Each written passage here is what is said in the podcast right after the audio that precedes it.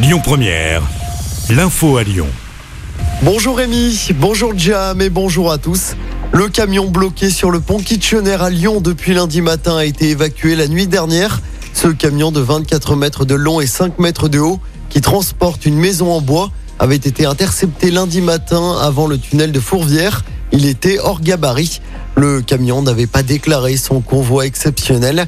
Le chauffeur a écopé d'une amende. Dans l'actualité locale également, la collecte des déchets reprend normalement dans la métropole de Lyon. 80 agents s'étaient mis en grève la semaine dernière pour réclamer de meilleurs salaires. Le mouvement est donc terminé.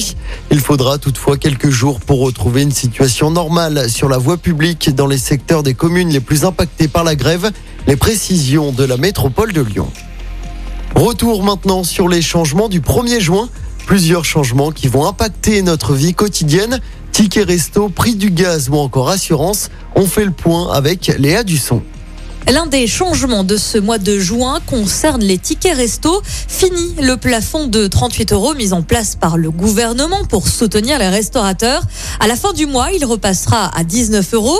Concernant les tarifs réglementés du gaz appliqués par Engie, ils vont augmenter de 4,4% dès aujourd'hui. Une hausse liée au stock mis à mal par la guerre en Ukraine. Bonne nouvelle en revanche pour le droit d'accès à disposer d'un compte bancaire. Il va être simplifié. Une personne qui souhaite ouvrir un compte bancaire et qui ne recevrait pas de réponse dans les 15 jours pourra se tourner vers la Banque de France qui désignera alors d'office un établissement proche du domicile du demandeur.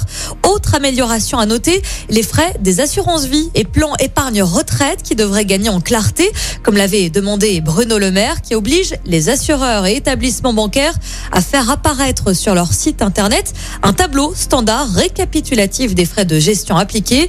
Ce mercredi marque également la fin de la trêve hivernale, entraînant la reprise des expulsions locatives. Merci beaucoup Léa pour toutes ces précisions. Une quatrième condamnation dans l'affaire du terrible meurtre de la Croix-Rousse commis en 2019. Un jeune homme âgé de 16 ans au moment des faits a été jugé devant le tribunal pour enfants de Lyon. Il a été condamné à 8 ans de prison. C'est lui qui avait filmé le meurtre sauvage qui avait ensuite été diffusé sur Internet. Au mois d'avril dernier, trois autres personnes avaient écopé de peine allant de 13 à 20 ans de réclusion. Un homme en garde à vue à Lyon pour tentative de meurtre, âgé d'une cinquantaine d'années. Il est soupçonné d'être l'auteur du tir qui a gravement blessé un homme ce week-end dans le 8e arrondissement. Ce dernier avait été admis samedi à l'hôpital Jean Mermoz. On ignore encore les raisons du coup de feu. L'enquête se poursuit. On passe au sport avec du tennis. Il aura fallu attendre 1h16 du matin pour voir Rafael Nadal triompher de Novak Djokovic en quart de finale de Roland Garros. Victoire en 4-7 en plus de 4 heures de jeu. L'Espagnol affrontera vendredi Alexander Zverev en demi-finale du tournoi parisien. Et puis du basket à suivre ce soir avec le coup d'envoi des demi-finales des playoffs. L'Asvel reçoit Dijon à l'Astrobal pour la première manche. Il faut trois victoires pour accéder à la finale. Coup d'envoi de ce match à 20h.